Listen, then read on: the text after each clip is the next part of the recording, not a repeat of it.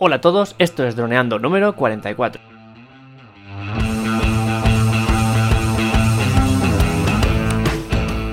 Bienvenidos a este lunes veinte de agosto al podcast de temática dron, en el que aprenderás a ganar dinero con tu dron. En el programa de hoy vamos a descubrir cómo hacer hiperlapse o hyperlapse con dron. Pero antes que nada, recuerda que nos puedes contactar por Facebook, vía web en droneando punto info o vía mail en contacta arroba droneando punto info. Un día más, aquí estamos, yo soy Cayetano Solano, vuestro piloto de drones favorito, y aquí tengo a mi amigo y compañero Dani Dura, nuestro especialista en apps, así que hola Dani, eh, ¿qué tal? Hola Calle, pues nada, muy contento porque no tengo ni idea de lo que es un hiperlapse, sé lo que es un timelapse, pero ahora mismo me pillas en calzoncillitos. Bueno, sí, así estoy porque hace mucho calor, pero no tengo ni idea. Pues vale, pues me gusta porque mira, esto nos va a ayudar un poco a explicar más el tema. Eh, bueno, como tú bien dices, eh, el hyperlapse está muy vinculado al timelapse, así que está muy bien que, que tú sepas esa, esa diferenciación. Lo que diremos, por ejemplo, es que el, el timelapse, ¿no? Bueno, el, el hyperlapse, mejor dicho, es una un timelapse en movimiento, ¿vale? Lo que se mueve realmente es el punto desde el que está tomada la foto. Es decir, esto para entenderlo lo vamos a aplicar a una cámara normal y corriente. Un timelapse eh, normal y corriente, ¿en qué consistiría, Dani? Pues a ver, a ver, espero no equivocarme, pues claro. Yo cuando, cuando hago o hacía timelapse, era la idea, creo que es que son fotos, pues que cada treinta segundos y se van tomando pam, pam, pam. Entonces luego todas esas fotos las coge el móvil, en este caso lo hacía con el móvil o con la GoPro, y se hace un vídeo con, con esas fotos. Creo que es eso, vamos. Sí, perfecto. Es eso perfectamente. Es un vídeo que se hace a partir de fotos que se han tomado con un espacio de tiempo entre foto y foto, ¿vale? Cuando decimos que el, hyper, el hyperlapse es un timelapse de movimiento, quiere decir que ese móvil que tú gastas o esa cámara, en vez de estar en un trípode, se mueve. Entre foto y foto mmm, se mueve un poquito. O sea, no, no están tomadas en el mismo sitio las dos fotos. Esto se tiene que hacer con un orden, porque si vamos moviendo de forma aleatoria nos saldrá un churro, pero si lo hacemos con un orden, es decir, eh, con un slider, que es un accesorio que se pone en la cámara para que se pueda hacer un desplazamiento eh, lateral regular, o sea, siempre igual, o con o con algún tipo de, meca- de mecanismo que nos permita hacer eso, como por ejemplo también mover el trípode, que eso ya es un poco delicado, pero hay gente que, que lo hace muy bien. Entonces nos salen los hyperlapse, que es ya pues una técnica fotográfica muy muy complicada y que tienen una, una, un, un acabado espectacular. Para hacerlo con fotos, imaginemos que estamos en una plaza y en esa plaza al final, digamos, o delante nuestra hay un reloj en un, en un edificio de estos grandes. Entonces para hacer el, un timelapse pondríamos el trípode, apuntaríamos al reloj y haríamos una foto cada dos, cinco segundos, diez, lo que quisiéramos, y tendríamos un timelapse. Para que ese timelapse fuera un hyperlapse, lo que tendríamos que hacer es lo mismo, solo que haríamos una foto, cogeríamos el trípode, lo moveríamos dos palmos, o lo que consideramos oportuno, haríamos que el centro de la foto fuera otra vez el reloj y haríamos otra foto. Y luego lo mismo, moveríamos el trípode, centraríamos la cámara con el reloj y otra foto, y así cien fotos o doscientas. Y luego eso lo uniríamos. Habría que retocarlo un poco con software, luego lo explicaremos, y tendríamos nuestro hyperlapse, que es un efecto muy chulo. Entonces, ¿cómo hacemos eso con un dron, no? Es lo que estamos aquí para hablar de eso.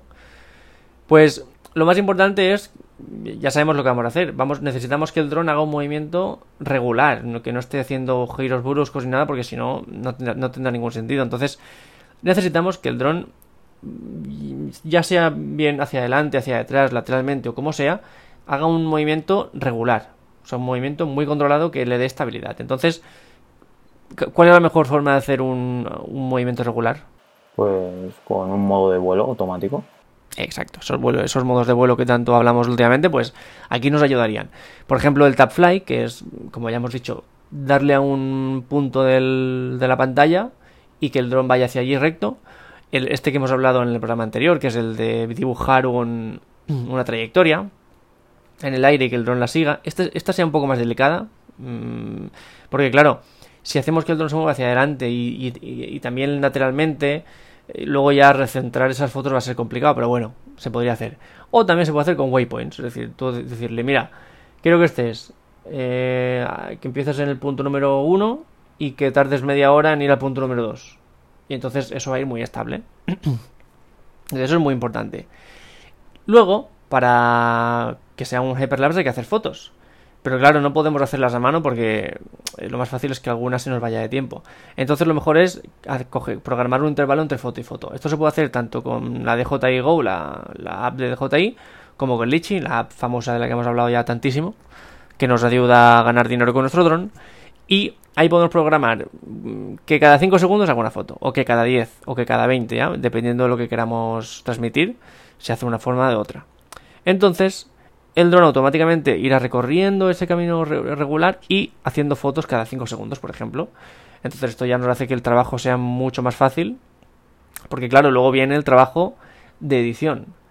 ¿Por qué viene el trabajo de edición? Porque lo que nosotros tendremos serán muchas fotos, pero no será un vídeo. Claro.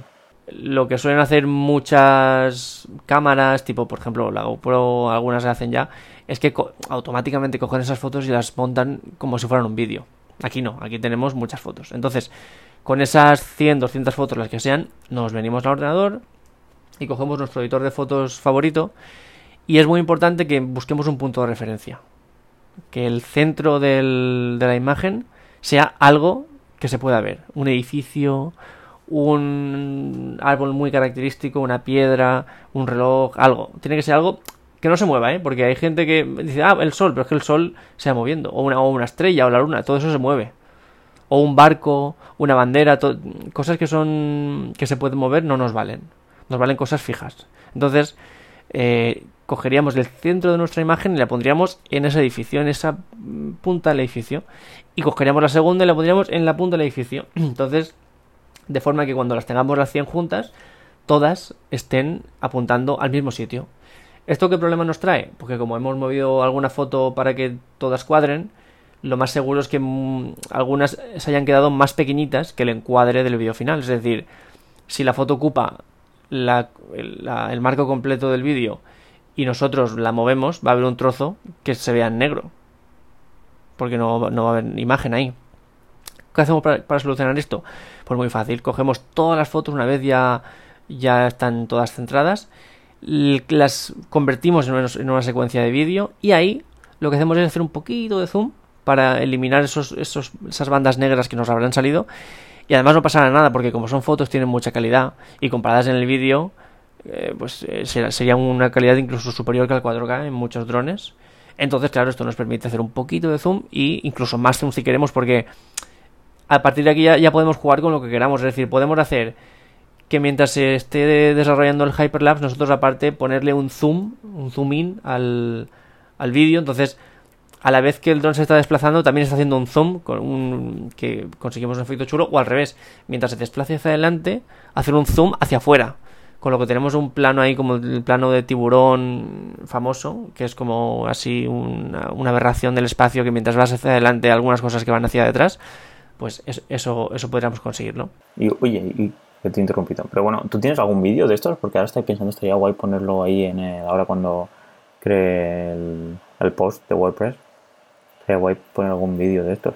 ¿Tú tienes alguno hecho con Hyperlapse? ¿Con el dron? Yo tengo alguno hecho, pero al final siempre me he quedado montándolo y nunca lo he publicado. Tenemos que publicarlo y luego ponerlo, pero sí, alguno tengo. Entonces fijar el centro de imagen, ¿no? ¿Estabas por ahí? ¿O?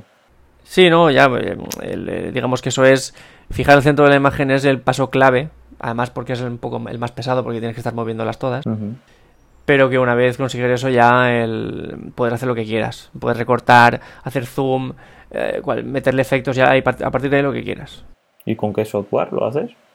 Yo utilizo el Photoshop, porque Photoshop te permite mucha libertad, pero se puede hacer con muchos más, incluso con directamente se podría hacer a lo mejor en el editor de vídeo, aunque no se podría hacer, pienso yo, pero no creo que sea lo más recomendable. Yo creo que Photoshop, trabajar una a una, o bueno, Lightroom también, pero Photoshop te vale, una a una las fotos y luego llevarlas como una secuencia de vídeo a tu editor de vídeo.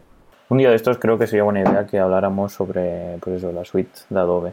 Pues eso, si quieres llegar a ser un profesional y hacer un buen producto, pues puede que sea interesante pues coger a lo mejor una app o toda la suite de Adobe, que es, no sé cuánto dinero era al mes, cincuenta euros puede ser. Toda la suite creo que son, sin ningún descuento de estudiante, creo que son sobre cincuenta, sí. Claro, si coges el pack anual creo que te cuesta eso, si coges mensual te cuesta más. Podríamos hacer un ciclo, analizando las apps de Adobe que nos pueden ayudar. Pues sí, porque claro, al final creamos, eh, pues eso, tomamos las imágenes y tal, pero lo realmente importante, una vez tenemos las imágenes, es la edición. Claro, y si estamos trabajando en... en estas calidades de cuatro K, porque todo el mundo dice, no, claro, yo quiero que el drone grabe en cuatro K, y tienen razón en querer la máxima calidad, pero luego hay que mover eso, el workflow es muy distinto si estás trabajando a mil ochenta que si estás trabajando a cuatro K. Claro. La máquina tiene que ser diferente, el software tiene que ser diferente, todo. Pues sí, pues sí, sí, porque claro, no puedes por una parte pues tener tecnología, la última tecnología, y por otra pues ir ahí con... Pero eso con un sistema, un sistema operativo no, un sistema, pues un Mac o un P C que no sea potente y con un software pues que no esté a la altura. Claro. Si quieres, pues que te, queríamos ofrecerles algo a nuestros oyentes o lo dejamos para más adelante. No, bueno, realmente esto lo hemos planteado como una introducción porque realmente este es un tema que da para un curso, eh, explicado tranquilamente, con todos los pasos, con todos los settings del dron y además...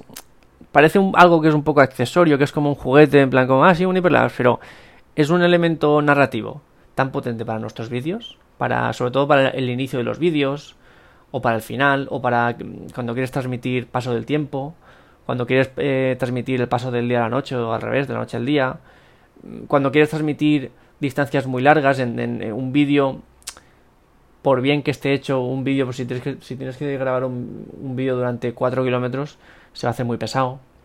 Con un, con un hyperlapse eso puede durar segundos.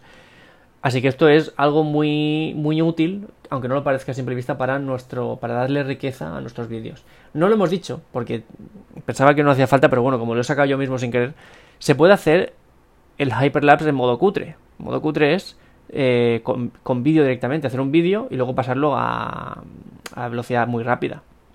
Esto... Puede parecer que da un efecto parecido, pero no lo da, entre otras cosas porque una foto siempre va a tener mucha más calidad que un fotograma. Ya no solo en cuanto a tamaño de imagen, sino que vas a poder captar mejor el, las luces.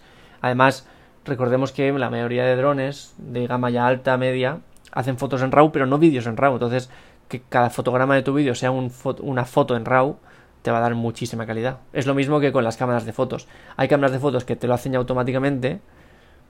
Pero siempre va a ser mejor un timelapse que esté hecho a partir de fotos, en RAW, con mucha calidad.